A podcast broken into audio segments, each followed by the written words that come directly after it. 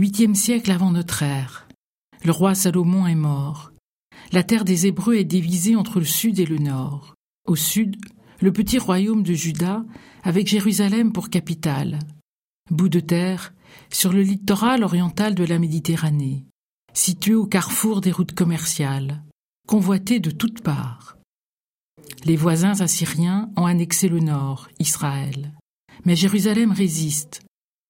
Petit reste qui refuse de se soumettre et s'en remet à son Dieu pour le sauver. Lève-toi, Seigneur. Dieu étend ta main. Brise le bras de l'impie, du méchant. L'aventure humaine est toujours la même.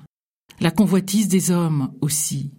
Elle qui chuchote de s'accaparer le bien de l'autre, du plus humble même, jusqu'à sa vie. Elle qui fait croire que dominer serait la clé de l'existence heureuse. Jalousie qui rend oublieux de l'autre.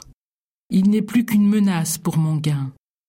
Convoitise, péché des commencements, où un serpent susurre à l'oreille que Dieu n'est pas Dieu, mais juste un petit Dieu de rien du tout, inquiet du pouvoir d'un homme qui deviendrait son égal.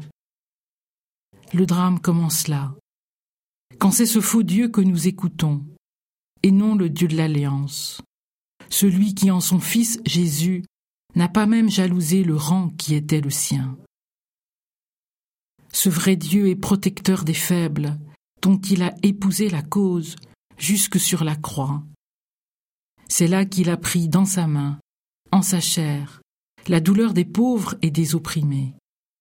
C'est là que la justice, la sienne, est rendue.